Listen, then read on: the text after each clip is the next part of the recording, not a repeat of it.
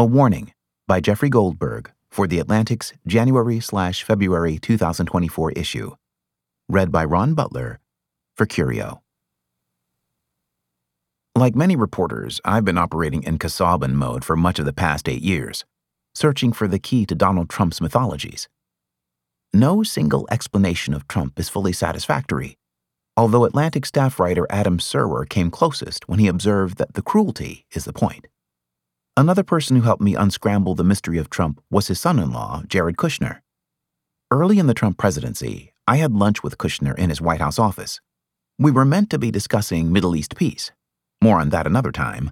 But I was particularly curious to hear Kushner talk about his father in law's behavior. I was not inured then, and am not inured even now, to the many Rococo manifestations of Trump's defective character. One of the first moments of real shock for me came in the summer of 2015, when Trump, then an implausible candidate for the Republican presidential nomination, said of Senator John McCain, He's not a war hero. I like people who weren't captured, okay?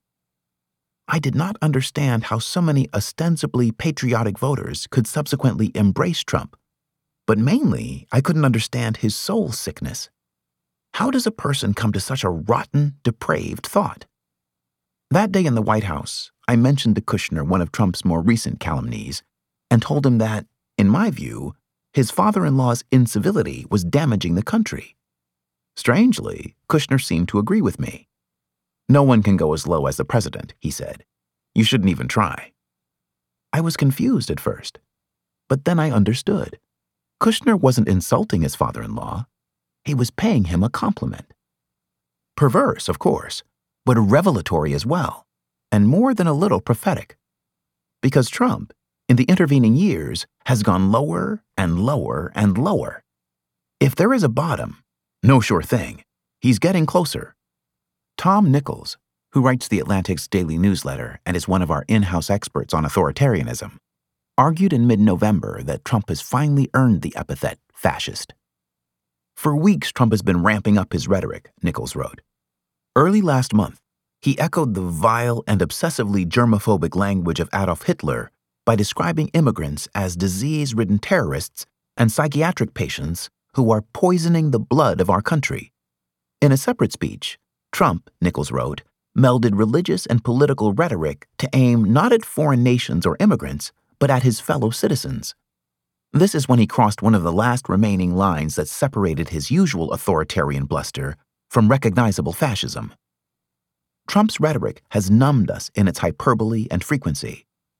As David A. Graham, one of our magazine's chroniclers of the Trump era, wrote recently, the former president continues to produce substantive ideas, which is not to say they are wise or prudent, but they are certainly more than gibberish. In fact, much of what Trump is discussing is un American, not merely in the sense of being antithetical to some imagined national set of mores, but in that his ideas contravene basic principles of the Constitution or other bedrock bases of American government. There was a time when it seemed impossible to imagine that Trump would once again be a candidate for president. That moment lasted from the night of January 6, 2021, until the afternoon of January 28, 2021, when the then leader of the House Republican caucus, Kevin McCarthy, visited Trump at Mar a Lago and welcomed him back into the fold. And so here we are. It is not a sure thing that Trump will win the Republican nomination again. But as I write this, he's the prohibitive frontrunner, which is why we felt it necessary to share with our readers our collective understanding of what could take place in a second Trump term. I encourage you to read all of the articles in this special issue carefully, though perhaps not in one sitting, for reasons of mental hygiene.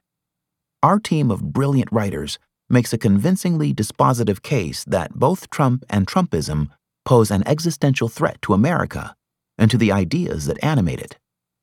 The country survived the first Trump term, though not without sustaining serious damage. A second term, if there is one, will be much worse. The Atlantic, as our loyal readers know, is deliberately not a partisan magazine. Of no party or clique is our original 1857 motto and it is true today. Our concern with Trump is not that he is a Republican, or that he embraces, when convenient, certain conservative ideas. We believe that a democracy needs, among other things, a strong Liberal Party and a strong Conservative Party in order to flourish. Our concern is that the Republican Party has mortgaged itself to an anti democratic demagogue, one who is completely devoid of decency. That was A Warning by Jeffrey Goldberg from The Atlantic on December 4th, 2023. Read by Ron Butler for Curio.